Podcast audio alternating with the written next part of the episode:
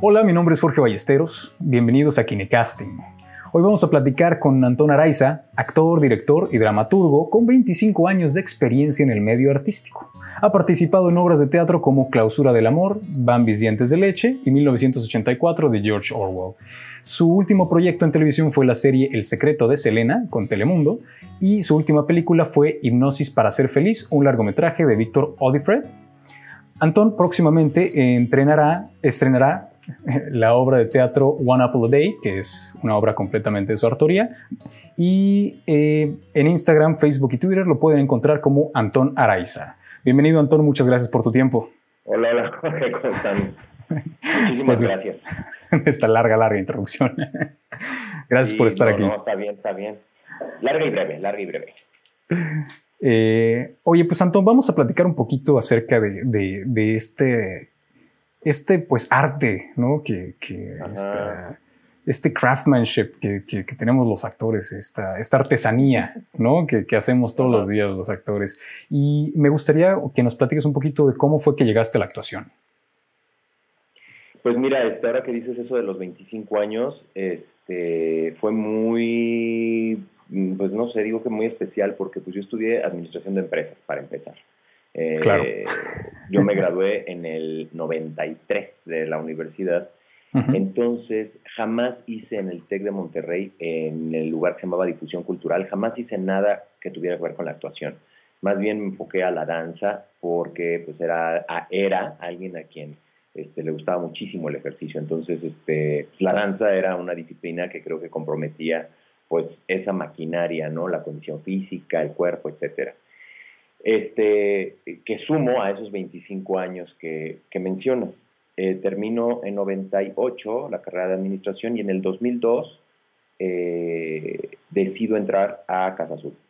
¿no? Ese fue como mi, mi, mi paso. ¿Por qué? Este, cuatro años después, porque después del, de, yo me gradué en 98, viene la devaluación del 94 de Carlos sí. de Gortari, y entonces de administración de empresas, pues resulta que pues no había mucha empresa que, que administrar, tampoco me daban este, trabajo, entonces este por azares del destino, con esto que yo había hecho de danza, empiezo a conocer gente que se dedicaba a coordinar desfiles de modas, y entonces pues participo para pues, marcas este, de ropa de ese entonces, eh, conozco a gente de otro medio, no todo lo que es la publicidad, empiezo a hacer comerciales, los comerciales me dicen, ¿por qué no mejoras el acting?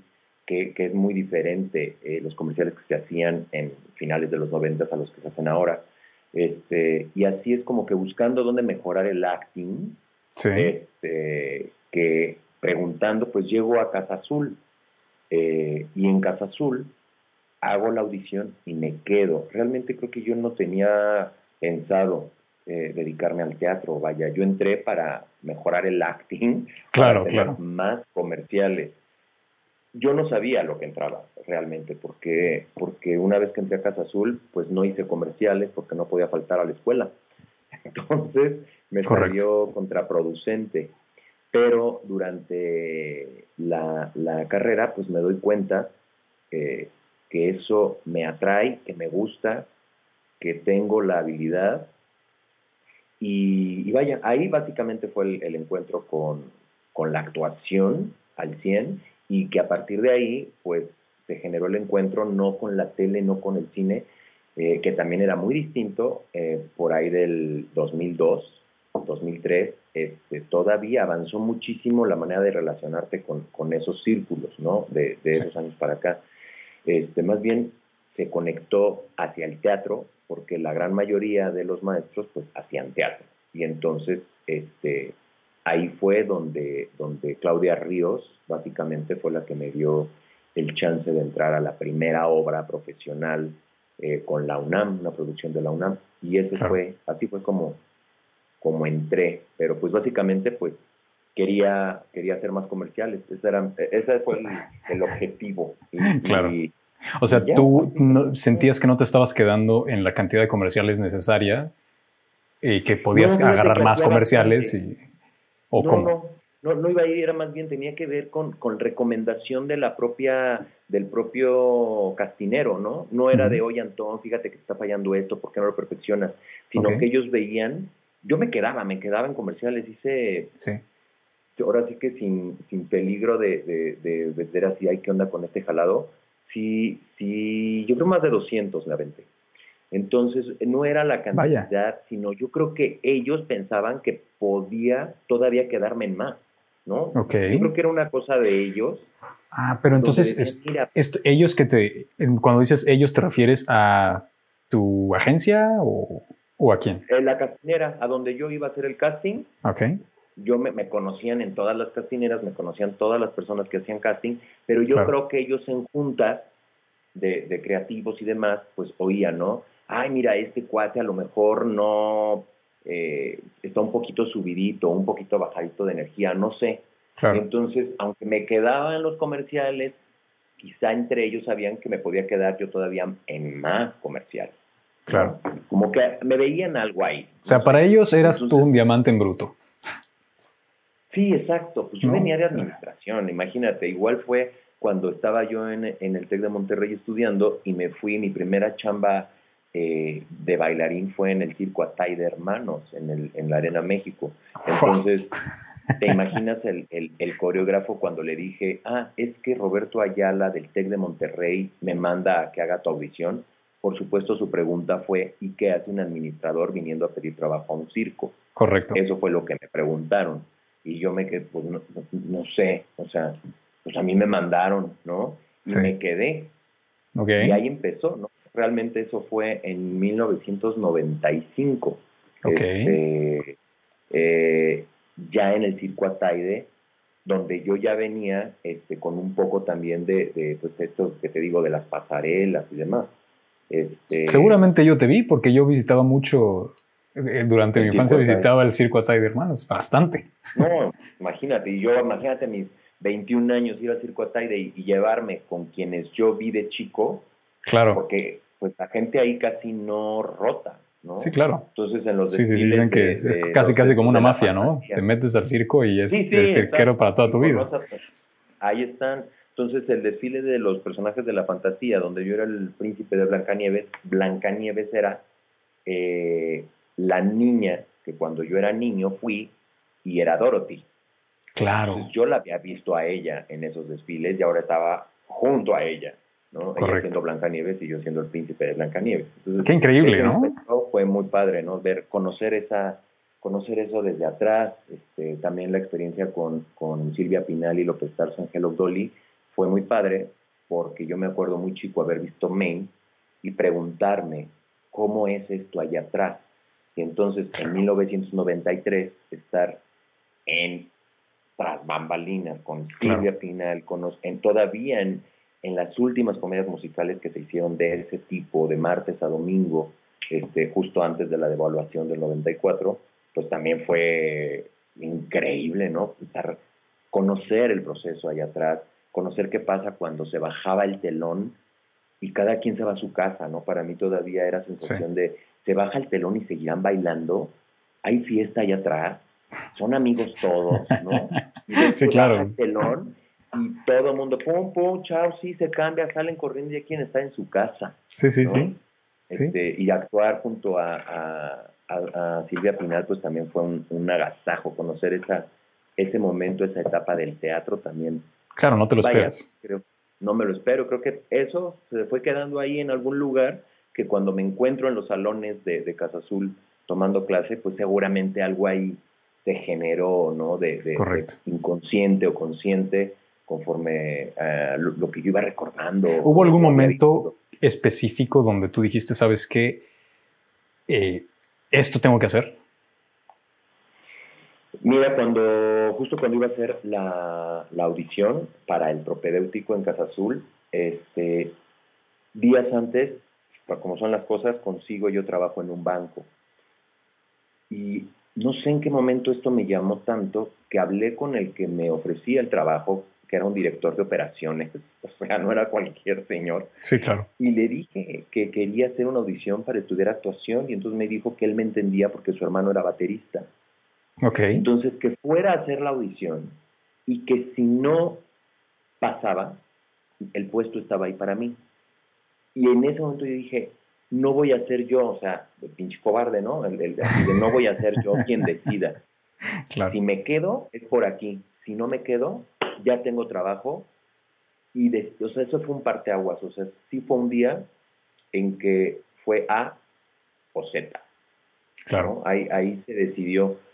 Pero, pero fue como a partir de una decisión, no tenía que ver con lo que yo iba a hacer, no era el teatro contra administración de empresas, sino era una decisión de, de, de, me voy a dedicar a esto o me voy a dedicar a esto, sobre todo porque no había, eh, si yo hubiera trabajado saliendo de la universidad en, 2000, en el 98-99, jamás hubiera ocurrido Mira. esto.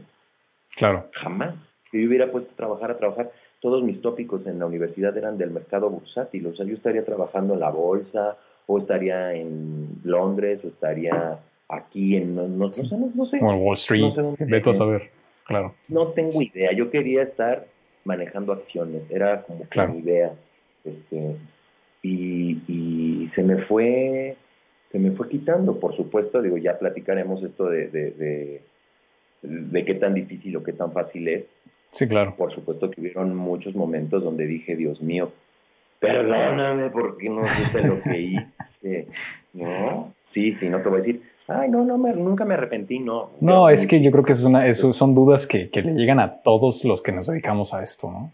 Oye, hablando específicamente de, de, esto, de, de, de, tu entrenamiento en Casa Azul, ¿qué tan importante es, es para un actor entrenarse. Porque hay mucha gente que te dice, bueno, no, es que tiene talento, entonces no, necesita estudiar, eh, eh, yo qué sé, ¿no? O sea, para ti, para ti en, a nivel personal y si has visto en tus colegas, con los, con los que has colaborado en algún momento en alguna obra de teatro o algún proyecto, eh, ¿qué tan importante es para ti entrenarse como actor, formarse como actor?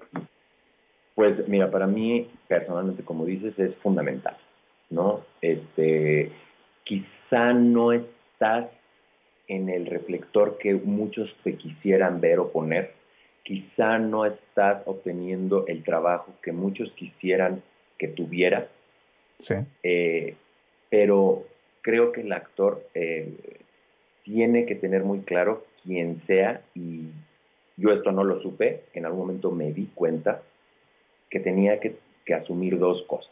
Una, que me gustara o no, soy un producto. Sí, sí. ¿sí? Soy un...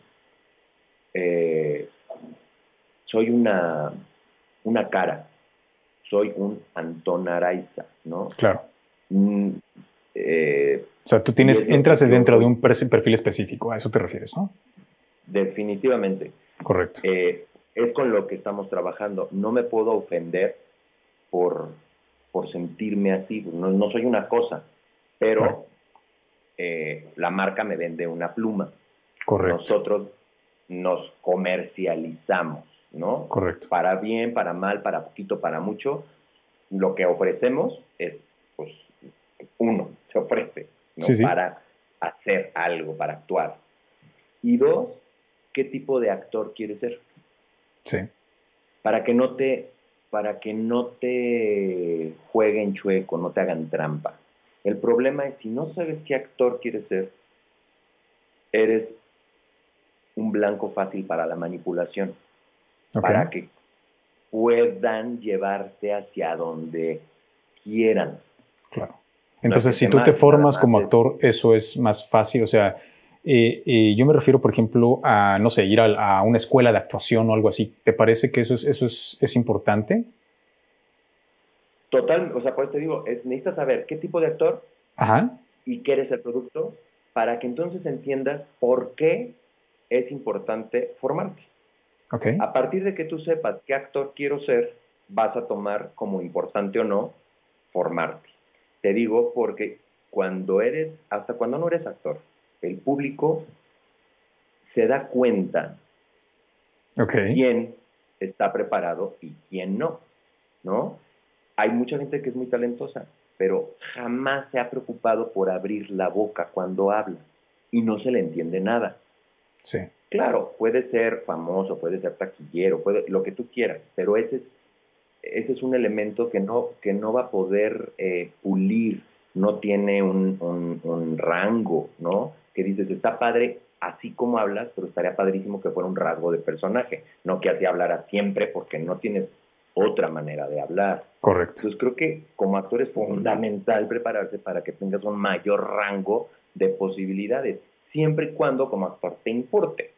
Sí, claro. Que si en tu visión del actor que quieres ser te vale sorbete, pues no te prepares. O sea, si tú quieres tener, ser un actor que tenga tal, tal, tal, este, un grandes, no, ni te prepares. O sea, mejor encuérate de espaldas, quítate la toalla, este, o un actor de carácter, ¿no? Este, sí, sí, sí, sí. si eres interesante, pues la gente te va a ver, ¿no? Si no eres interesante, pues O sea, no ¿qué actor quieres ser? Es decir, ¿qué calidad de producto vas a ofrecer?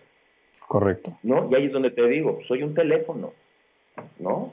Pero hay que ofrecer un teléfono frejón para que me escojan a mí o para que este teléfono tenga estas características, porque hay un teléfono más barato ¿no? Y hasta funciona mejor, quizás. Pero hay otro más caro, ¿no? Sí, pero a la gente le gusta más. ¿Te has enfrentado a, dificultades tú a lidiar con, personas que no, que no tienen una formación como actores? O sea, tener que en el escenario que no sean buenos compañeros actores o, que simplemente no tengan, o sea, básicamente que sea un obstáculo para, para, el, para el producto. No, fíjate. La verdad que, que me, en todas las obras en las que he estado, básicamente, pues te digo, la tele y el cine se, se, cuecen aparte, ¿no? Este, pero en la parte teatral jamás he tenido un, obviamente los hay y hay, y hay montajes eh, problemáticos, ¿no? Conflictivos en cuanto a esto que me comentas, pero no, fíjate, en mi caso jamás, jamás, siempre ha sido gente muy este, modesta, muy accesible también, ¿no? Donde entre todos nos ayudamos. Oye, fíjate que acá no se te escuchó, acá sí, aquí abajo porque suena, estás pegando la palabra tal con tal y suena otra cosa, ¿no? O sea, como muy... Pero hay problemas, de pronto eso, hay gente que se ofende cuando les, les, les platica, ¿sabes qué? Oye, mira, pasa esto y esto. Y entonces ahí es donde empieza un problema egocentrista y, es donde empieza, empieza a destrozarse, ¿no? Esta capacidad de... creo, que, hay que tener tacto.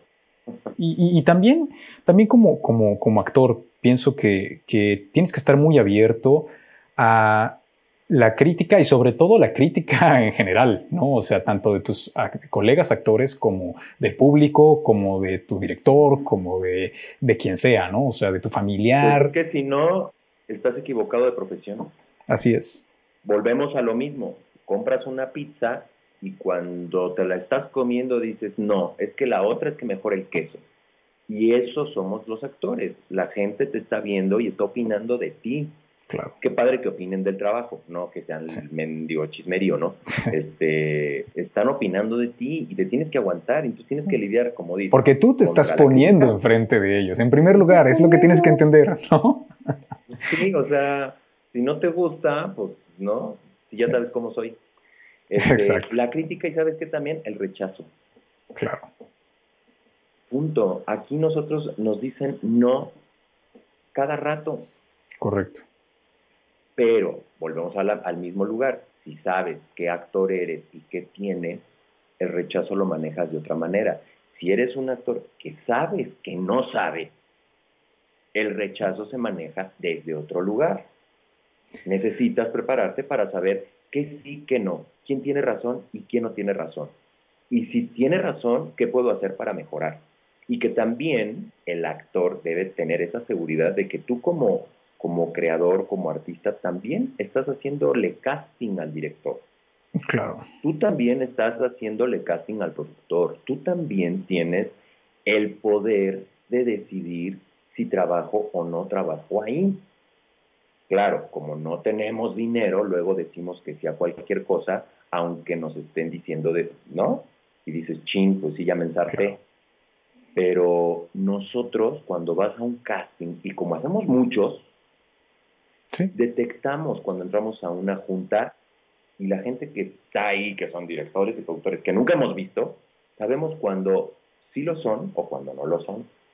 Cuando se están sacando información de la manga o cuando no se la está sacando de la manga. Sabemos si estaban esperándonos realmente o esto solo es un trámite. Ahora, eso es bien importante. Todo esto que me estás platicando me parece que es, es algo que se desarrolla con la experiencia y con eh, los años y años y años de fomentar eh, tu, tu, más bien, se forja con el tiempo, ¿no? Porque yo recuerdo eh, que, que, al principio en mi carrera, eh, cuando, cuando yo empecé a estudiar actuación, que eso es algo que me gustaría platicar contigo también, eh, si, es, si tú crees que es necesario entrar a una escuela o tomar diplomados y estas cosas. Em, pero, pero a mí me parece que yo cuando, cuando, cuando empecé a estudiar actuación, yo, yo tuve una maestra que, que me destrozaba. O sea, me decía, ¿sabes qué? No, es que no te creo, estás muy mal. Y, y es una maestra, era una maestra muy respetada, ¿no? Y, y, gracias a eso, o sea, yo, yo ahora, ahora entiendo y le agradezco que me haya hecho eso porque ya en algún momento se contará mi historia de cómo fue que yo llegué a esto, pero, pero yo pensaba, yo tenía otra idea de mí y de mis capacidades como actor muy diferente a, a, lo que en realidad era, ¿sabes? Y si no hubiera llegado esta persona a decirme, ¿sabes qué? No, papá, estás mal, esto no funciona así, ta, ta, ta y me hubiera hecho pedacitos, yo no hubiera empezado a entender porque además aprendí muchísimo de eso, aprendí que hay muchas cosas que tú tienes que permitir que permeen en tu personalidad y hay otras cosas que, que no los no debes permitir. O sea, y es lo que platicábamos precisamente de la, de la crítica, ¿no? O sea, porque hay cosas que, que a lo mejor son ciertas. O sea, siempre creo que es importante dar el beneficio de la duda. ¿no? O sea, a lo mejor alguien que te está dando su opinión, a lo mejor está sesgada y, está eh, muy influenciada por su experiencia, porque a lo mejor el día que te fue a ver a tu obra de teatro se sentía muy mal, ¿no? Eh, y, le dolía el estómago y entonces no pudo disfrutar y no pudo apreciar tu trabajo, ¿no? En la forma en la que tú se lo estabas ofreciendo. Y eso es, eso es problemático, porque esto que hacemos es excesivamente, es, es, es estúpidamente subjetivo, ¿no? para todos. Estúpidamente subjetivo, sí. Entonces, eh, pero bueno, eso, eso pasa y eso creo que solamente te lo da la experiencia. Y creo para, para mí, ahora, ahora que, que lo estamos planteando, para mí creo, creo que es importante tomar clases de actuación, o sea, ir a alguna escuela de actuación o, o, a lo mejor un curso o algo así, ¿no? O sea, ¿tú qué opinas? No, ¿y sabes por qué? Porque todo tu trabajo como actor va a ser dirigido por alguien. Claro. ¿No? Entonces necesitas y eso también te das cuenta en los trabajos, ¿sabes quién tomó clases y quién no? Por la manera en la que ejecuta las indicaciones, por la escucha que tiene con la persona que te está dirigiendo. Entonces, qué padre que hayan trabajos autodirigidos, pero si, si no entras en esa, en esa dinámica de escucha, de entender lo que el otro te está pidiendo, de, exigirte desde afuera, ¿no? Con los ojos del director o del maestro, este cierta habilidad a desarrollar, etcétera, va a ser muy complicado, va a ser muy complicado y, te conviene, o sea, no, no sé dónde está peleado el ya soy don fregón, conseguir eh, tomando cursos o talleres. Ahora te voy a decir la otra. En mi caso, ha sido complicado tomar cursos y talleres porque, bendito Dios, siempre he estado haciendo teatro con diferentes directores. Correcto. Entonces, cuando... Pero esa es tu escuela. Se ha presentado... Entonces, justamente, lo que me ha sucedido, y qué fregón, es que he estado en taller constante desde el, desde el 2005 que salí. Entonces, pues, me tocó trabajar dos años con Alberto Villarreal, trabajé con Hugo Arrevillaga, trabajé con David Jiménez, trabajé con Claudia Ríos, trabajé... he conocido muchísimos métodos y eso, de alguna manera, ha ampliado también ese rango para entender instrucciones desde otros lugares, diferentes métodos de montaje, diferentes eh, poéticas, diferentes discursos, y entonces también te va haciendo como, como un actor con muchísima herramienta, por lo menos de escucha, y entonces cuando ese director te vuelve a decir, oye, ¿sabes qué? Ojalá te lo echaras licito, pues no es el mismo licito que para el otro director. Como dices, es estúpidamente subjetivo. Entonces cuando te dicen, es que no sirves para actuar, no, cámbiate de maestro.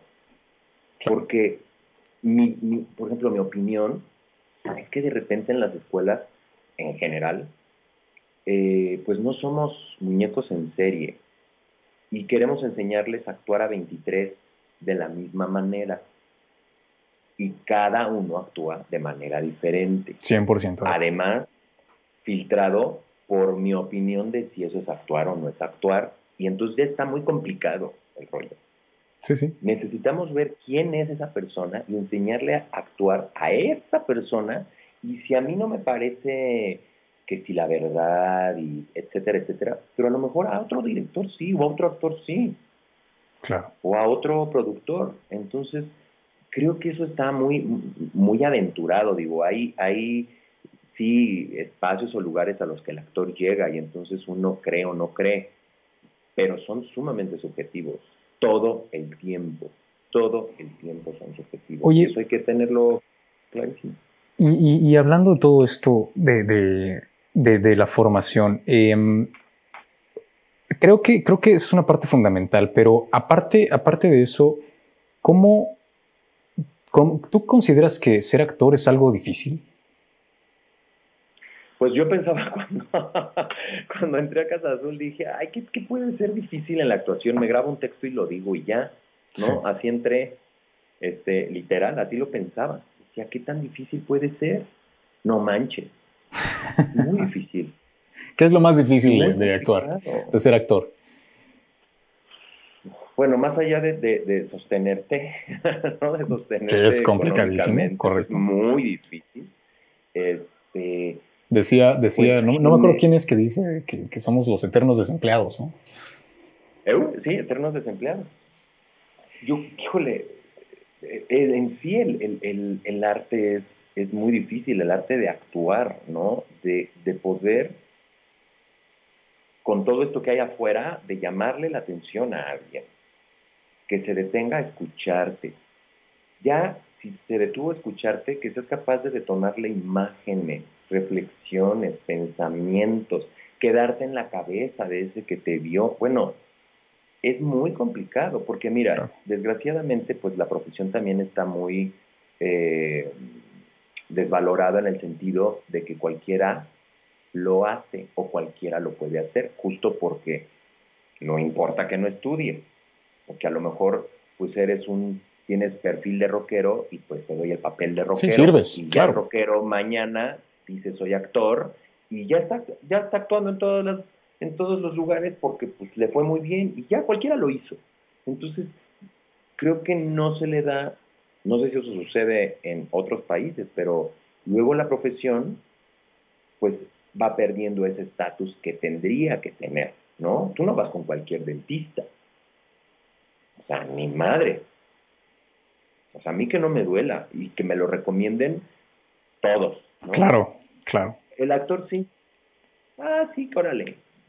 Que se trepe, ¿no? No es la profesión de habla fuerte, no te tapes y busca tu luz, ¿no? Aunque creamos que sí. Sí, sí. Aunque creamos que sí. Entonces, creo que actuar. Uf, o sea, cada vez que me entregan así, como a veces los, los, los libretos de las obras y lees lo que, te, lo que vas a tener que hacer, pues el lo primero que llega es no, no lo voy a lograr, ¿no? Por 1984, por supuesto que me pasó, es de mis novelas favoritas, me mandan el guion, leo la escena de esa audición de Winston frente a las ratas en el, en el eh, interrogatorio este, y yo, puta, me emocioné, claro, pero decía, ¿cómo? Claro. ¿Cómo le voy a hacer para que el público en la butaca, a 20 metros de mí, sienta que las ratas me están comiendo la cara y que además no sea yo un loco gritando. O sea, ¿cómo tengo que, pulir eso? Obviamente junto con el director, para, para generar eso. O sea, y todas las noches, no manches, o sea, no voy a poder. O sea, ¿cómo lo voy a hacer? ¿Cómo le hiciste?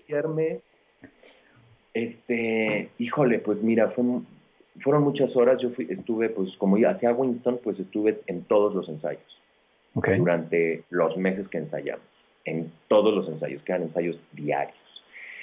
Entonces eso pues obviamente va, va creando toda ese, todo ese mecanismo, ¿no? De esos botoncitos que les decimos, este, donde pues ya como Winston vas creando ese universo y vas entrando, entrando, entrando, entrando, entrando a esa ficción, este, pues que a la hora que hay que detonar y, donde la, historia y la ficción está construida en su totalidad, llegaba. O sea, nada más de oír a las ratas, ya, estaba ahí, o sea. Claro. Y se seguía puliendo, no creas que al principio cuando se estrenó pues era una, un grito impresionante, pero también dije, ahí es donde entra la técnica y el oficio y las clases, ¿no? no puedo estar gritando viernes, sábado y domingo, porque me voy a quedar afónico y no voy a poder hablar. Claro. ¿Cómo tengo que ir desarrollando este interrogatorio para que el pánico, en lugar de expulsarlo, mejor lo contengo y lo, en algún momento va a reventar?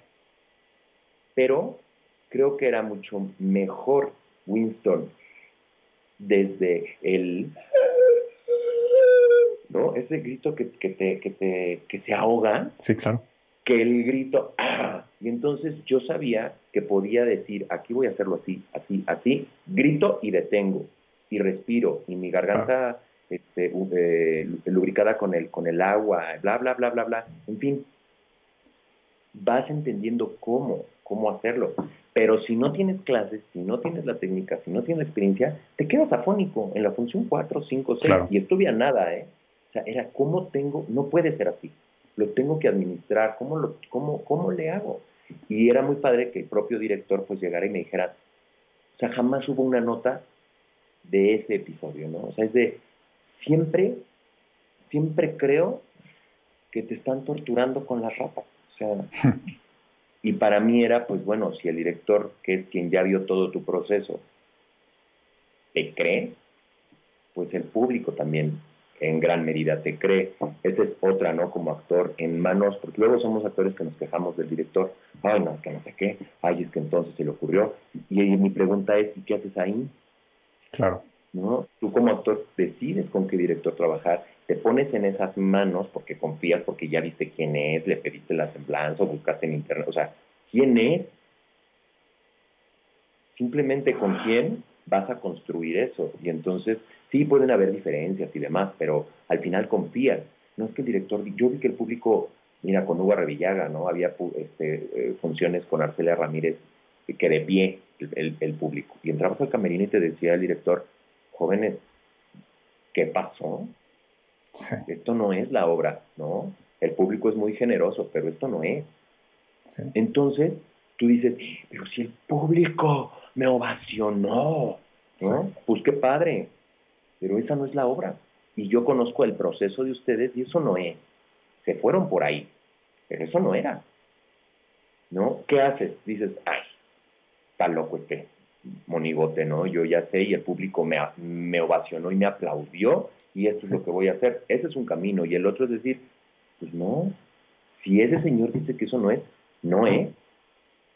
Ahora, hay un montón de cosas que, que, ah, que, se pueden ramificar de esto, que, de todo esto que me acabas de platicar, pero una de ellas es, es por ejemplo, em, una obra de teatro, y hablando de una obra de teatro, o sea, obviamente porque es, es, lo más complicado y es continuo y no hay, no hay forma de corte otra vez, ¿no? Y ahora desde acá, ¿no? Este, una obra de teatro es, es lo que es y, es lo, y está lo que está y es lo que van a ver, ¿no? Y lo que vieron, lo, si lo vieron ya lo hicieron y si no, pues se lo perdieron, ¿no? Eh, en una obra de teatro eh, hay muchas cosas que quiero platicar contigo, pero una, una de ellas, por ejemplo, es eh, esta seguridad que tienes ahora, ¿siempre, siempre la tuviste? En el momento de aproximarte, la, seguridad de, llegar y, aproximarte a una, a una, obra de teatro. O sea, me refiero a cuál es la diferencia que tuviste entre la primera vez que te paraste en un escenario y ahora con tantos años de experiencia. Creo la única es que sé que sé que las obras de teatro nunca están listas. O sea, se me quitó esa aprensión de decir, me tiene que salir bien, pero eso te lo dan en, los salones de clase. No, no te tiene que salir bien. Claro. Tienes que trabajar con lo que no sale bien. Y entre más cosas no salgan bien, hay más maneras de trabajar. Pero nosotros queremos que nos salga bien desde la lectura uno en la casa, fíjate, en, en sí, sí, de Feinberg, Módulas tu voz, ¿no? ya, era una, fíjate, Claudia me dijo, oye, una obra en, en el 2006 con Adriana Roel, es la protagonista, está Humberto Solórzano, está este, Fidel Monroy, Eugenio Cobo, en fin, cuando a mí me dijo, la lectura va a ser en casa de Adriana Roel, se me cayeron los calzones. Entonces fui, ¿sabes? Era mi primera obra. Yo quería leer, o sea, ya con el personaje, ¿no? Y pues claro, seguramente la gente experimentada voltea y me decía, cosita, ¿no? Esto nunca va a estar, mi rey. Entonces creo que más que seguridad en el, en el, eh, eh, en el decir, ah, llegará, más bien es que no, ya, ya pierdes esa aprensión de, de, tiene que estar. No, no va a estar, se va a estrenar como se tenga que estrenar, estoy en muy buenas manos, con muy buena compañía, en una producción de calidad, me va a proteger, ensayando va a salir, y durante el montaje se va a seguir explorando y se va a seguir creciendo, y es mucha mi manera también de ser, no se queda en el estreno, no siempre ando ahí buscando cositas que variar, que proponer y demás. Este, eh, como que encuentras la manera de no, de, que las inseguridades sean menores, más que haya seguridad, como que esas inseguridades, dices, pues no sé qué va a pasar, porque no lo sé, no sé, no sé cómo se va a crear el personaje, no sé cómo va a dirigir esta persona esta obra en particular, no sé nada, entonces relaja. El público te va a criticar, uh, hasta estando bien me va a criticar. O sea, no hay manera de que te salve. No hay manera. Entonces, más bien es, va a estar bien, va, vas a llegar y ya. Tú dale, relájate, todo va a estar bien. Relájate, no, disfrútalo porque este eh, es de las profesiones que pues que uno espera que la gente haga más allá de por dinero, que yo no sé por qué la gente piensa que es una profesión de, de, de, dinero, este, pues porque te gusta, o sea, si estás haciendo actuación de por sí en esta carrera que ya tiene sus dificultades y todavía este, le sumas el estrés, la inseguridad, no pasártela bien, no, pues no. No, no lo disfrutas, efectivo, efectivamente. Ahora, hablando, hablando de esto, cuando, cuando tú tienes, por ejemplo, eh, y esta pregunta es la, pregunta cliché que, le hace todo el mundo a, todos los actores y generalmente, generalmente no, sé por qué la gente que no se dedica a esto siempre pregunta, los entrevistadores preguntan esto, que si te identificas con tu personaje, ¿no? O sea, identificarte, o sea, no, no entiendo a qué se refieren cuando, cuando te, identificas con tu... O sea, sí, pues mira, yo la verdad es que yo represento a un asesino, que le gusta. Sí, me pues encanta cocinar penes con sí, o sea, brother, relájate, ¿no? O sea, no, no créeme, no, no, no, no me identifico con, no sé, una máquina asesina que devora cerebros, ¿no? O sea, no. Entonces, creo que, que, creo que no es, eh, eh, eh, no sé si, si, tú, si tú consideres que es ser, dejarte ir, ¿no? O sea, creo que que de pronto muchas veces pensamos y queremos glorificar demasiado esto y decir, no, es que ya no era yo. Creo, creo que, que sí, hasta cierto punto dejamos, dejamos de, de, ser, pero no, es que es imposible dejar de ser tú, ¿no? Y eso, eso es algo que es una pregunta que le pasa a todos los actores principiantes y sobre todo, por ejemplo, los actores, eh, cuando, cuando yo daba clases, me decían, es que no puedo dejar de ser yo. Y le digo, pues es que no puedes dejar de ser tú. Es imposible que, que dejes de ser tú porque has sido tú y eres tú, eres lo que hay. Punto. ¿no? Eres tú en el papel de alguien. o sea, te estás, te, estás eh, eh, te estás prestando ¿no? para el papel. ¿Tú qué opinas? ¿Crees que es, es vivencial? Creo ¿Crees que, que eso tiene que ver con lo que mencionas de la preparación actoral, ¿no? O sea, eso se aprende en el salón. Creo que algunos tuvimos la experiencia de, tener alrededor de nosotros compañeros que de verdad perdían la línea o a la voz de corte del ejercicio seguían pegándole a la puerta. ¿no?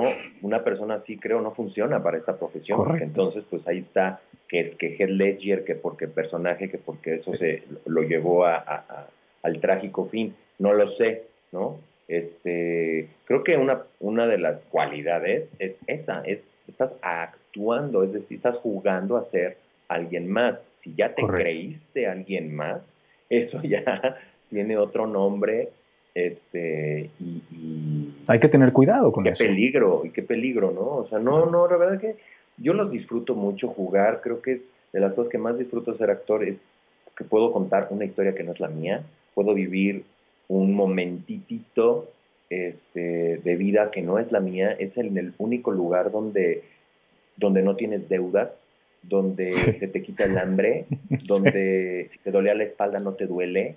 Donde eres un astronauta. Que estás en, eh, o sea, es increíble y además te pagan, ¿no? O sea... Exacto, por subirte a un escenario a jugar con otros amigos, ¿no? A jugar con otros amigos y, y haciendo lo que te gusta hacer pero pues también tenemos, volvemos a lo mismo, esta parte mercadológica donde dicen y se rapó para super, hasta su cabello entregó para, a mi muy particular manera de ser, digo, no jalen, no jalen. Es que enflacó 20, no jalen, sí, sí, sí, eso es parte del trabajo, no, ni le da ni le quita para mí. Es, ajá, y luego, ¿creíste? El personaje, ¿qué fue? Lo, lo, si te llegó o no te llegó. sí, te contó la historia o... Se logró o no se logró. Correcto. Punto, ¿no? Este, y pues también es una profesión donde puedes, ahora, también está esto de, la idea de que el, actor, porque así eran en los setentas, ¿no? Pues tenían casas en los, en los, este, en el Pedregal y uno relacionaba ser actor con tener una limusina, ser actor con tener joyas y casas y coches pues porque ahorita, pero en el siglo XVI, el actor era... en carretas, ¿no? O sea, Viajabas con los puercos. Ah, o sea, exacto, o sea, claro. eras detestable, eras de lo peor de la sociedad. No, hasta la fecha, ¿eh? O sea, depende de los círculos, pero hasta la fecha la gente piensa que si eres actor estás muerto de hambre. Y en, la medida del, general, creo que es cierto, ¿no? Bueno, no es que estés muerto de hambre, pero o sea me refiero a que es, es complicado y esto es, esto es bien importante, que, también me gustaría platicar contigo. ¿Cómo, ¿Cómo lidias con esta frustración cuando no hay chamba? También creo que te la, la, experiencia está así, creo que es algo muy, cada quien tiene su, su versión, ¿no? Como a cada uno que le haya ido en la, en la feria, creo que mi carrera de administración también me ha dado la posibilidad de diversificar un poco la profesión. O sea, que si no estoy actuando, eh, estoy levantando un proyecto, si no estoy escribiendo, si no estoy haciendo algo de administración por fuera. O sea, el que sabe hacer panes vende panes también siendo actor. Este, este momento de, de, de la pandemia, pues creo que a todos nos colocó en ese lugar vulnerable donde dices la profesión a lo que te dedicas no te está dando la seguridad, eh, ni, el, ni el colchón, ni el tiempo de, recuperarte, ¿no? ¿Qué vas a hacer, no? O sea, esa sí es una pregunta que yo me planteo. Que sí, eh, eh, la actuación, bendito Dios, llevo pues muchos años viviendo de eso, a mi manera de vivir, ¿no? Seguramente para alguien no será vivir si yo se lo platico, y para otro dirá, puta, qué chida suerte has tenido, ¿no? no, hay gente que dice, bueno, es que si no ganas 50 mil pesos al día, pues no estás viviendo, ¿no? Exactamente. Hablemos de perspectivas. Pero, pero ahí estado, ahí estado. Entonces, creo que sí se puede. Eh, o sea, básicamente te mantienes ocupado. Me mantengo ocupado y, mucha, y, muchas de las cosas que hago son generadas por mí. Sí. ¿No? O sea, generas tu propio trabajo pues me genero mi propio trabajo, mi propio proyecto, siempre estoy ocupado, me cuesta mucho trabajo estar abajo del escenario, ¿no? Sí extraño estar arriba este, trabajando, pero, pero también es muy buen tiempo el, el, el alejarte, ¿no? Este, reflexionar, pensar en, en, qué viene, desde dónde lo vas a, abarcar, qué vamos a contar después de, esto, este tiempo, ¿no? ¿Qué va a querer escuchar la gente? ¿Va a querer escuchar ¿Qué, ¿Qué, va a pasar artísticamente hablando este, y narrativamente hablando? ¿no? ¿Qué, ¿Qué, producto va a querer aún en, en, las plataformas? ¿no? ¿Qué es lo que va a querer escuchar, ver? ¿Con qué se va a entretener después de esto? ¿Con qué se está entreteniendo ahorita? Este, así que, pues sí, cuando no hay trabajo, pues hay que, hay que generarlo. Tengo muchos compañeros que lo generan, otros no, otros que que sí, pues por también su forma de llevar la profesión y, la, y lo padre y lo no tan padre que han tenido, pues sí son gente que ha estado acostumbrada a que les van a tocar la puerta para contratarla. Y ahorita no están tocando las puertas. Entonces, ¿qué pasa cuando estás acostumbrado a eso? ¿No? Hay gente que ha pedido trabajo toda la vida, ¿no? Entonces ahorita pues agarra una bicicleta y está entregando café. Sí. Ahora, por ejemplo, este, esto, esto, que es, esto es bien importante. Es, creo que, que entender que siempre vas a estar pidiendo trabajo es una posesión y es como un, un, eh, encuadre, un enfoque mental en el cual tienes que eh, pues adaptarte. ¿no? Es, una realidad a la cual tienes que adaptarte. Siempre vas a estar pidiendo trabajo. Y, y, es muchas veces, por ejemplo, cuando no estás muy acostumbrado a pedir, ¿no? O sea, de pronto acercarte a decir, oye, ¿sabes qué? Dame chamba, o ¿sabes qué? Eh, ¿Sabes que si alguien está haciendo una obra de teatro, qué rollo? Es complicado porque, porque si no tienes amigos, si no tienes una experiencia, si no tienes eh, de pronto como, como muchos conocidos y no te estás haciendo tus propios eh, proyectos, acercarte a esos mundos es complicadísimo, ¿no? Porque generalmente, como bien me platicabas hace rato, ¿no? Hay gente que tiene años trabajando con la misma gente, con la misma compañía de teatro, Que, en realidad la compañía son el productor y el director, ¿no? Y, a veces trabajan contigo y a veces trabajan con otro, pero a ti también, ¿no? O sea, es cómo, cómo, cómo, eh, no sé, no sé en tu, en tu experiencia cómo ha sido, si, si ha sido así. Este, no, pues te digo, creo que mi recomendación hacia, hacia la gente que sale es eh, una, crea una compañía para lo que quieras, teatro, cine, lo que tú quieras, una compañía con tu grupo o terminando la carrera, salte y contáctate con gente de tu generación de otras escuelas. ¿no? Esa fue la estrategia que a mí me sirvió. Salí de Casa Azul, compañeros estaban trabajando con Alberto Villarreal, hubo una audición con Alberto Villarreal y la hice. Y a partir de trabajar con Alberto Villarreal, conozco gente de la facultad que yo no sabía, yo me enteré de la facultad y del CUT cuando yo estaba ya tomando clases de actuación. Yo no, busqué, a mí me dijeron, pues puedes mejorar tu acting en Casa Azul y fue la primera que fui. Entonces me enteré que había otras posibilidades. Hasta que salí, empecé a llevarme con gente como David Gaitán, este, ¿no? con gente de la ENAC, con gente de, del CUT, con gente de la FAC, con gente de Casa del Teatro, y hicimos una compañía con diferentes visiones. Claro. Y entonces, relaciones que yo no tenía, las tuve porque me empecé a llevar con ellos, ¿no? Más, pero bueno, entonces decía que es muy difícil, ha cambiado mucho la manera de relacionarse porque hoy a través del Instagram, a través del Facebook, ya te escribes con alguien con quien nunca has platicado. Ya eres capaz de mandarle un mensaje a Emma Div por Messenger ¿no? Y Emadip no te conoce. Antes, ¿cómo ibas a poder accesar? ¿Cómo iba a poder estrenar en una obra tuya eh, Juan Manuel Bernal? No más porque, ¿cómo lo localizaste? Antes encontrar Sí, se ha vuelto mucho más accesible, claro. ¿No? Este, entonces creo que el, asunto es ese. Salte de tu círculo de confort o aprovechar.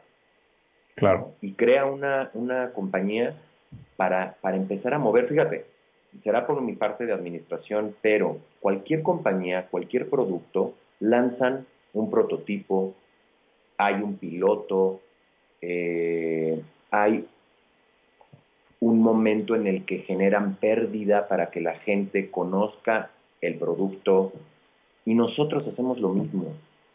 Cualquier profesión, cuando tú sales de la carrera, no sales a ser la estrella, ni a ser el director general del hospital para que un pasante sea director general de una clínica, pasan muchas cosas. El actor no y muchos años. En general, creemos que cuando yo salga, debo tener un representante y me tienen que contratar porque soy súper fregón. No, ¿por qué tendría que ser diferente? Es igual que otra profesión. ¿Qué tienes que hacer? Chingale, mijo. Chingale, porque el contador está de pasante en un despacho, el abogado lo están maltratando en la Suprema Corte, el médico está en sus guardias y le está pasando. Todos, todos. No sé por qué en el ambiente actoral salgo de la escuela y quiero salir. Ay, no, ¿qué le pasa? O sea, 1500 por por función. ¿Cómo? Ah, chinga, pues perdón, te tendrían que pagar cero pesos para probarte. Claro. Necesitas exhibirte y decir qué tengo yo para que me vengan a buscar a mí. Sí. ¿No? Entonces, si nadie te va a tocar a tu casa, ármate una compañía, ármate un monólogo, mételo a un espacio teatral, conoce cómo es el proceso de producción, invita a tus amigos, invita a con quienes puedas contactar vía Twitter, hoy más que nunca, como estamos diciendo, puedes encontrar gente de prensa en Twitter, en Facebook, en Instagram, que te vayan a ver a tu, a tu proyecto y empiecen a escribir notas este, del monólogo tal o la actuación tal, úsalo así. Pero al principio tiene que, tienes que venderte, tienes que enseñar qué es lo que tienes tú para que te escojan a ti, que estamos hablando de talento, ¿no? O de físico. ¿Qué es lo que tienes tú para que te contraten? Pero pues es un periodo que cada uno lo vive diferente este, y por el que tenemos que pasar. Contados son los casos que de la escuela van a buscarte y te sacan para lanzarte de protagonista. Eso pasa muy poco, entonces no te puedes frustrar porque no te suceda a ti, porque no pasa. Hay gente que terminó, no terminó, no terminó. ¿No terminó, perdón? Digo, hay gente que terminó o no terminó y llega rapidísimo a un lugar que está fregón, pero ahora es, ya te brincaste esto, que no viviste. Ahora, ahí, ¿cómo vas a hacer para entender este, este, este, este pedazo? Ya no lo viviste. Es como balancear una, una, silla en tres patas, ¿no? O sea, si en el momento en el que se empuje hacia la pata que te falta, te vas a caer. Y ahí cada quien será capaz de entender desde su propia em, pues ego, ¿no? Si realmente eres ese, o tienes que bajar tantito luego para entender esta parte y regresar ahí y mantenerte, porque que llegues a un lugar no significa que vas a estar ahí. Claro. Eternamente, ¿no? Así es. Oye, ¿qué herramientas consideras tú que un, un actor debe tener siempre a su disposición? Eh, cuidarte, o sea, pienso el cuerpo en general, ¿no? Creo que, y no estoy hablando de vayan a correr o su este, capacidad pulmonar, no, creo que necesitas darte unos chequeos, saber en qué estado está tu cuerpo, eh, desde la voz, desde tus análisis cada seis meses, o sea, qué le está pasando a mi cuerpo, eh, también qué le está pasando a la mente, ¿no? ¿Cómo manejo la frustración? Como mi ansiedad, como mi depresión, porque son las dos cosas que van a jugar todo el tiempo durante los procesos. Y eh, tus objetivos también, ¿no? Más allá de la herramienta vocal, más allá de una herramienta del método tal, creo que el cuerpo en cuanto a que lo vigiles, que sepas qué rodilla te está fallando, que sepas cómo está tu riñón, que sepas eh, cómo está tu columna vertebral, porque vas a moverte con eso. Tu cabeza, ¿no? que te juega chueco mucho tiempo, y, y tus objetivos actorales, ¿no? ¿Qué es lo que quiero y qué es lo que no quiero para que entonces tu manera de pensar o tu mente esté acorde a esos objetivos? Si esos objetivos no los tienes claros, esto va a ser muy, muy fácil manipularlos y que te jueguen en contra, sobre todo la mente, ¿no? Hay muchos actores, actrices que si les ofreces un papel que hable de, eh, pues no sé, a lo mejor de, del suicidio, vamos a, decirlo así, no quieren, ¿no? Uy, sí, correcto. Eh, hablan de el racismo, no, no puedo. Hablo de el incesto, híjole, no puedo Sí, es, es, importante, claro. Hay algo aquí que, no, que me está bloqueando esa parte, ¿no? Entonces creo que un, un buen chequeo constante del cuerpo, una buena terapia permanente, el actor trabaja con, con imágenes, trabaja con, con la vida, con lo que está en la calle, ¿no? Ahora con todo esto de, de, lo políticamente correcto, socialmente correcto, pues uno sí se pregunta, nos vamos a quedar sin historias que contar, porque pues quién va a querer ir a ver al escenario a una persona que sea linda, bella y hable perfectamente y no cometa ninguna indiscreción política ni social. que no es realidad, no es la realidad. Porque cuando no te están viendo, eres auténtico, ¿no? y hablas con, volvemos a lo mismo, con tu experiencia de vida, con todo lo que es, y esas son las relaciones auténticas, porque si no todo se va a volver muy falso. ¿No? Sí, no, no, no, por supuesto. O sea, por eso lo de acto de comunión, ¿no? Es, ese decir, puta, hablar de un, un tipo que se obsesiona con alguien en la red y lo cita. O sea, estoy hablando de alguien completamente humano, porque sucede, y desequilibrado, ¿no? Y, y, eso es lo que pues, a mí como actor pues me llama la atención. Sí, ahora también es, es importante también con, en, concretar, ¿no? O sea, y, y, saber muy bien que, que, por ejemplo, si estás haciendo un personaje que ya sea te habla del racismo, o te habla del sexismo, o te habla de lo que tú quieras, ¿no? O sea, también una cosa es tratar el tema y otra cosa es engrandecerlo, que son dos cosas muy diferentes, ¿no? Muy diferentes. O sea, si estás, una cosa es que plantees tu postura hacia, hacia un tema delicado y otra cosa es que lo engrandezcas y que lo fomentes, ¿no? Que eso ya es donde la cosa ya se pone, ya es cuestionable. Sea, así decir, ¿sabes qué? Oye, vamos a decir, vamos a hablar del bullying y vamos a decir cómo, cómo es maravilloso que, que, la gente haga bullying, pues la gente, obviamente ahí es donde hay un problema, ¿no? Y, en realidad, pues eso que estás hablando, en vez, en vez de plantearlo al mundo, deberías tratarlo con un, con un profesional, ¿no? Pero, pero bueno, creo que, creo que eso, es, eso es bien importante.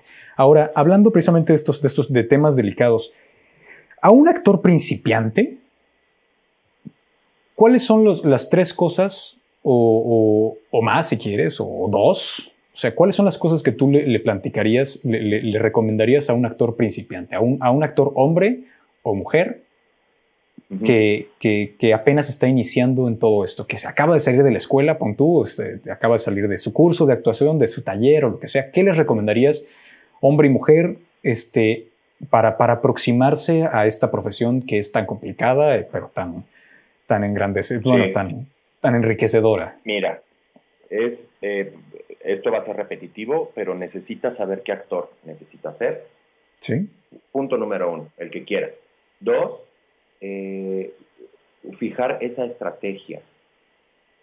¿Qué necesito para llegar a ese actor que quiero ser? ¿no? Y ser congruente, saber cuáles van a ser las ventajas y cuáles no van a ser las ventajas de eso, ¿no? ¿Qué quieres? ¿Técnica? ¿Quieres talento? ¿Quieres popularidad? ¿Quieres fans? ¿Qué, qué quieres? Para que no te traiciones en el camino, ¿no? Y, y tú estés lo suficientemente sólido y tengas los argumentos eh, sólidos para decir por qué quiero ir hasta allá. Porque en el camino vas a encontrar muchos distractores que te van a hacer eh, pensar o creer que vas por el camino equivocado, porque parece que la mayoría, digo parece, porque no, las redes no son lo que sucede realmente, parece que los demás tienen mucho trabajo, parecen que los demás son muy famosos, parece que los demás están felices, parece, todo parece. Entonces necesitas tener eso muy claro y que lo que se va a ofrecer eres tú. Y como eres tú, el único que puede decidir si lo hace o no lo hace o por qué lo hace, eres tú. Entonces, nadie, ni el director más famoso, ni el productor más famoso, ni el actor más famoso, tendría derecho a opinar o a ofender de cierta manera en, en la trayectoria que vayas a, iniciar. Entonces, creo que si, si sabes los objetivos, si sabes las estrategias, y en base a eso visualizas muy bien el camino, va a ser más difícil que te saque alguien de ahí, ¿no? En el camino puedes conocer un, a un representante que te diga, no, mejoras esto, mejoras esto, mejoras esto. Tú vas a saber si lo haces o no lo haces. Y si lo haces, ¿por qué lo haces? No que te vuelvas esa máquina de, inconsciente que es, pues que es que me dijo otra, no tengas miedo de nada, ¿no? Cuando uno sale de la escuela, pareciera que tienes que decir que sí, pareciera que tienes que contestar el teléfono, pareciera que en este momento tienes que mandar la carta firmada porque si no, no te van a volver a llamar. No pasa nada. Mi lema es ese ¿eh? con muchos amigos no pasa nada. Oye, es que no sé, fíjate que me dijeron, pero yo ya tenía el viaje pagado con mis papás. Vete con tus papás. Vas a ir, vas a regresar y esto no va a haber empezado. ¿No? Y si se enojan, que se enojen. No pasa nada. Si no has quedado mal, no pasa nada. ¿No? El medio luego es muy manipulador, muy chantajista, somos cuates en el primer like y entonces ya estás obligado a, a no decir lo que piensas porque a lo mejor el otro se enoja, ¿no? Y esto es una relación pues que se enoje, ¿no? Ya se contentará, punto, ¿no? Creo que eh, hay que trabajar desde, desde eso, desde el profesionalismo, desde la madurez, desde el... Pues, es que nunca has entrado a ver mi obra, no, ni voy a entrar, no tengo dinero, o no tengo tiempo, o no me gusta, punto, ¿no? En nosotros está el, el levantar un poco también la industria, somos muy amigueros, este, y cada uno tenemos un grupo de amigos en el que confiamos y creo que sí sabemos cuando las cosas no están tan chidas, ¿no? Cuando, oye, aquí te faltó, creo que aquí la intención fue otra, cuate. Creo que tu narrativa se fue al opuesto de lo que tú pensaste y te escuchan. Y podemos crear mejor, pero creo que mucho de la mediocridad de los productos en general es porque siempre nos decimos que está bien padre. ¿No? ¿Cómo viste? No, pues está padrísimo. No, no está padre con, con quién y para el producto que, que eso merece, ¿no? Hay productos que dices, está hecho para esto, está bien, ¿no? Tampoco tiene que todo tener fondo y forma y reflexión y, y, el mensaje, vaya. Pero entre los cuates del gremio sí puede ser, a ver, lee mi obra, la que te escribí, mira, te falta esto, y no te enfades, porque es la única manera que eso está pues, desde la escuela, ¿no? El director que te dice, o el maestro que te dice, no, no te creí, hay que manejar esa frustración, es la única manera de avanzar. Si todo el tiempo estamos creyendo que actuamos chingón y escribimos fregón y dirigimos poca madre y que nuestro producto es el mejor, pues no, creo que no, no, no hay chance de avanzar, ¿no? Como de que esto mejore, que haya competencia, que digas, puta, llegaron 10 proyectos a esta convocatoria y hay, y hay 9 que no, que no, no, no, no, no puede ser, o sea, están increíbles, ¿no? Y luego es al revés, es de puta madre, tengo que escoger a ocho. Y hay uno. No, no, no, no. Entonces eso, fíjate, sí, sí, sí, creo que en general es objetivos, estrategias, tu, tu visión, ¿no? tu trayectoria, hacia dónde quiero ir. Este, y ya, bueno, se sobreentiende que, que pues el entrenamiento y, la disposición y, y, mucha, y mucha garra, ¿no? Pensar muchas veces eh, si sí es a lo que voy a darle todas las horas de, del día, porque van a ser muchas, muchas, muchas, muchas horas que no te van a pagar, ¿no? A diferencia de otras profesiones. En la actuación creo que time no es money. Claro. Oye, y bueno, vamos a cerrar. Eh, eh, vamos a platicar, platícame un poquito de eh, cuándo, empieza, bueno, de la obra de teatro que quieres armar, más o menos cuando tienes ah. planeado, si, si es posible, si todo, si todo se, los, los planetas se, alinean. One Apple a Day. One Apple a Day este, está pues propuesta para el 4 de noviembre, va a ser en, en la sala Novo del Teatro La Capilla, si los semáforos este, nos lo permiten y, y, la gente también. Este, la escribí hace muchísimo tiempo con ayuda de dos amigos actores. Eh, y ahora, pues, dos actores también, eh, Raquel Diner y Gianni Ríos, estaban buscando, acaban de salir de la ENAT. Entonces están buscando lo que te estoy diciendo, ¿no? Crear esta compañía y buscar un texto para ellos dos. Un texto para dos personas de 25 años es complicado porque pues las hay de parejas y de repente son parejas de edad mucho mayor y entonces ya te juegas en contra al escoger ese texto porque pues no es eh, coherente, ¿no? Y en eso pierde mucho el montaje y, tú como actor puedes quedar expuesto.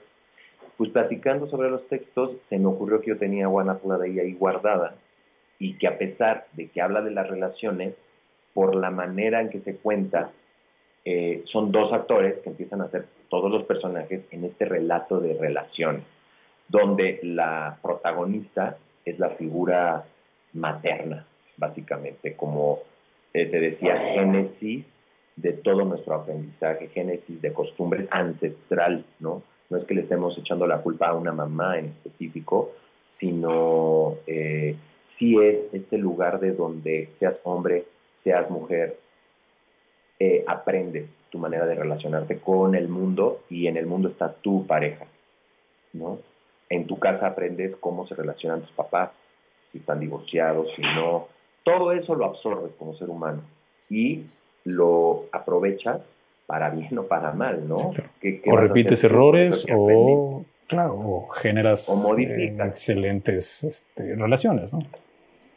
Y la obra está así, está escrita, siempre trato de escribir pensando en el espectador, ¿no? No trato de que aprenda algo y que la reflexión, no, eso va ahí implícito, pero sí está eh, escrita de manera dinámica, ligera, que el público se ría, que de pronto se identifique con, con ciertos momentos de su niñez, de su mamá, ¿no? Este, y que pues bueno, ya si de plano les cae un 20, pues qué fregón, ya, ya, ya estoy de gane, pero ese no es el objetivo, la verdad es que la gente se divierta, conozca a estos dos actores también eh, y ellos puedan usar esta plataforma justo para que la gente los empiece a conocer. Me parecen muy talentosos, ¿no? Los dos como para estar ahí atrás de ellos este, y un poco pues apadrinar este, la salida de, la, de Raquel y de Yanni a, pues, al mundo profesional, ellos están levantando el proyecto, están haciendo la carpeta, están pues buscando sus mecanismos de producción para entenderlo nada más, porque no es que vayan a ser productores, pero mañana que otra productora los contrate van a saber la friega que se lleva la gente de producción, que cuando te dicen, oye, mándame tu semblanza, no es porque te quieran molestar, es porque, porque te necesita, la semblanza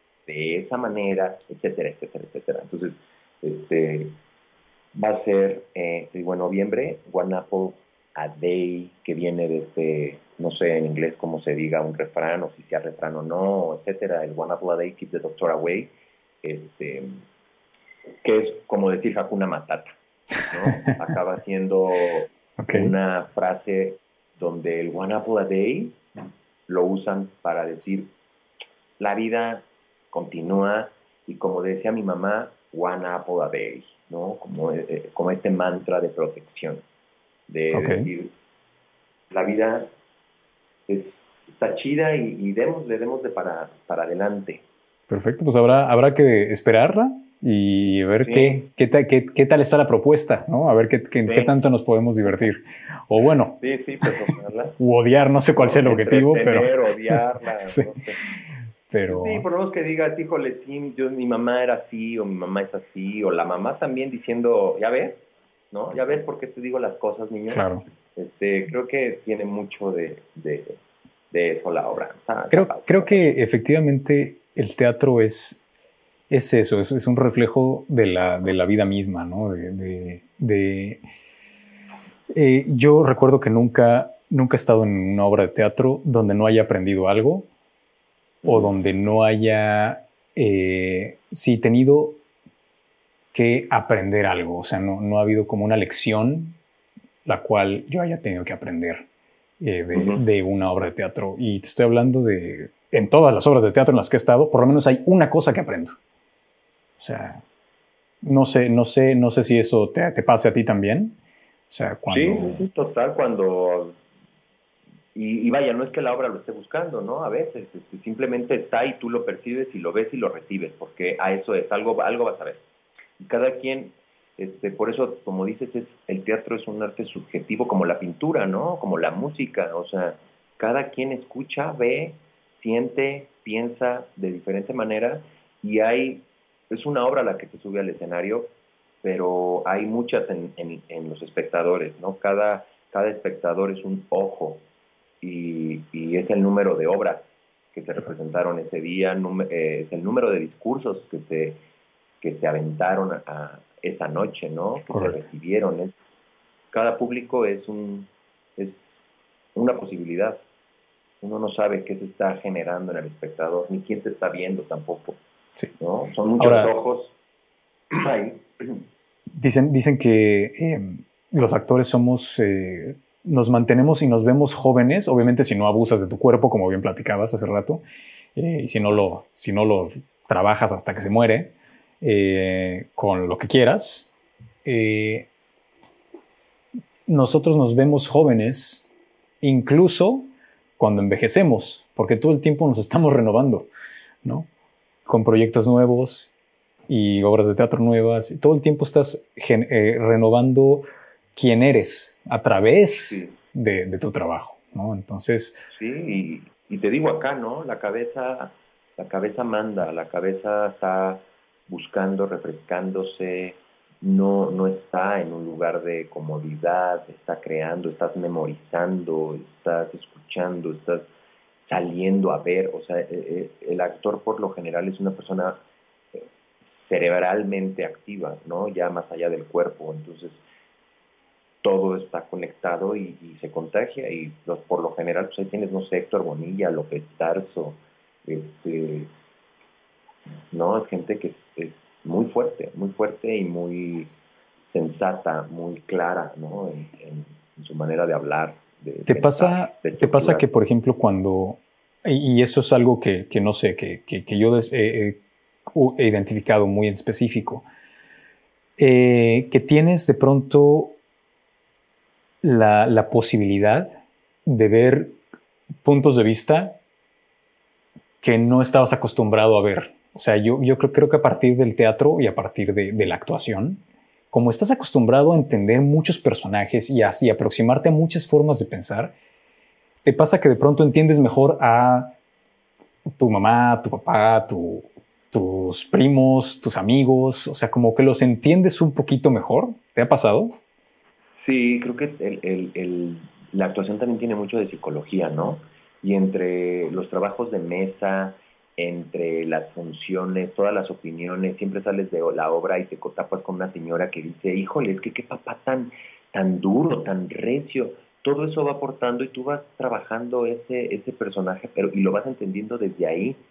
Y eh, eh, eso socialmente tiene una gran importancia porque te das cuenta que el malo no es malo porque sí, ¿no? El psicópata no es psicópata porque sí, el narcotraficante no es narcotraficante nada más porque sí, estamos en esta sociedad que se encarga de, culpar y de castigar, pero no hay una preocupación general o verdadera o, entera de, de, rehabilitar, ¿no? De regenerar, de reintegrar. Y creo que es una magnífica oportunidad, ¿no? O sea, cuando te acercas al teatro es, es fantástico porque con esto puedes contar estas historias y hacer que la gente reflexione acerca de sus vidas a través de lo que estás haciendo tú, ¿no? Exactamente, sí, sí, sí, creo que es, una, es, un, es un filtro muy padre. Creo que, que, el teatro por eso se dice y se dice y se dice que es tan poderoso, ¿no? Donde ir al teatro, eh, el arte en general sensibiliza. Escuché eh, cuando acababa de pasar esto del niño que, disparó en una escuela con a, varias niñas, que se fue a poner una camisa en el baño y la maestra lo fue a buscar y salió y disparó. Cuando el, el presidente dijo, pues le recomiendo a las familias acercar a, a, sus hijos al teatro, a la cultura, y ahí yo dije, ah, ¿verdad? Sí es importante. Es súper importante. Es súper importante. Decía Al Pacino en una de las, de las cosas que... Eh, hay un documental de Al Pacino, no me acuerdo cómo se llama específicamente, eh, pero dice, es que Shakespeare se debería de enseñar desde la primaria. Obviamente no es complicadísimo explicárselo a un niño, ¿no? Pero, pero hay formas, ¿no? Y hay, como versiones digeridas de, de, Shakespeare que se pueden explicar porque en verdad te plantea todos los problemas y todos los, los este, vicios de carácter que tienen los, seres humanos es, es, una, es un reflejo impresionante. ¿no? Impresionante, no, es que eh, Shakespeare se lo tendrías que ir a, explicar ahí a la Cámara de Diputados. la única manera, creo que eh, eh, fuera del blog de decir el arte y la cultura, no, nada más es que te hace ver que eres humano. Sí. Punto. Y que el otro también. Punto. Y que los errores que tienes tú los tiene el otro y los que tiene el otro los puedes cometer tú. Es, es... Los puedes cometer tú y que hay un Dios. Por... Y que hay un Dios. Hay un Dios que, todo lo está viendo y que te va a juzgar. Mi querido Antón, pues muchísimas gracias. Dime nada más, antes de irnos, eh, que, ¿cuál es tu película favorita? Mi película favorita es Pídele al tiempo que vuelva, Somewhere in Time Ok, ¿y cuál es la última serie que viste o la que estás viendo? No, es que se van a reír. Este, estoy viendo La Reina del Sur, de Humberto Zurita me parece magnífico, junto con eh, y, Alejandro Calva. Y también estoy viendo, eh, me ha costado mucho trabajo, sinceramente, el club.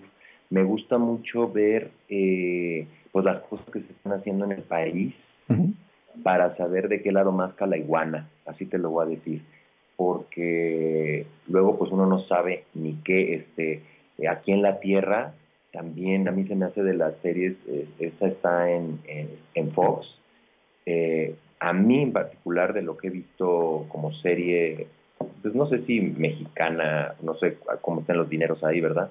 Pero se me hace con una foto, las actuaciones, el tema me encantó, tiene que ver también con este rollo de, de los poderes en el gobierno, pero le da un enfoque distinto, me encantó. Y vi una eh, que pues ya bajó de, la plataforma de Canal 11 desde hace mucho, este, Guardia García, que era de Canal 11, muy, muy fregona para los presupuestos que se manejan ahí. Este, la verdad, Javier Solórzano Casarín, que es el escritor y el director, wow, la verdad, muy, muy, muy fregón. Pues mi querido Antón, muchísimas gracias. Esto es que podemos platicar aquí horas y horas, pero esto se va a extender demasiado, ¿no? Pero, pero muchas gracias por acompañarnos. Y ojalá le sirva a quien escuche esto, este, actores, pues denle, denle con todo. Sí, que, que, sepamos que no estamos solos, ¿no? Que todos, todos vivimos en lo como dicen, ¿no? Arrieros somos. Sí, sí, sí, sí. Pues mi querido Antón. Nos encontremos, nos saludamos. Te mando un gran abrazo, muchas gracias por acompañarnos. Y pues esto fue Kinecasting. Hablamos pronto.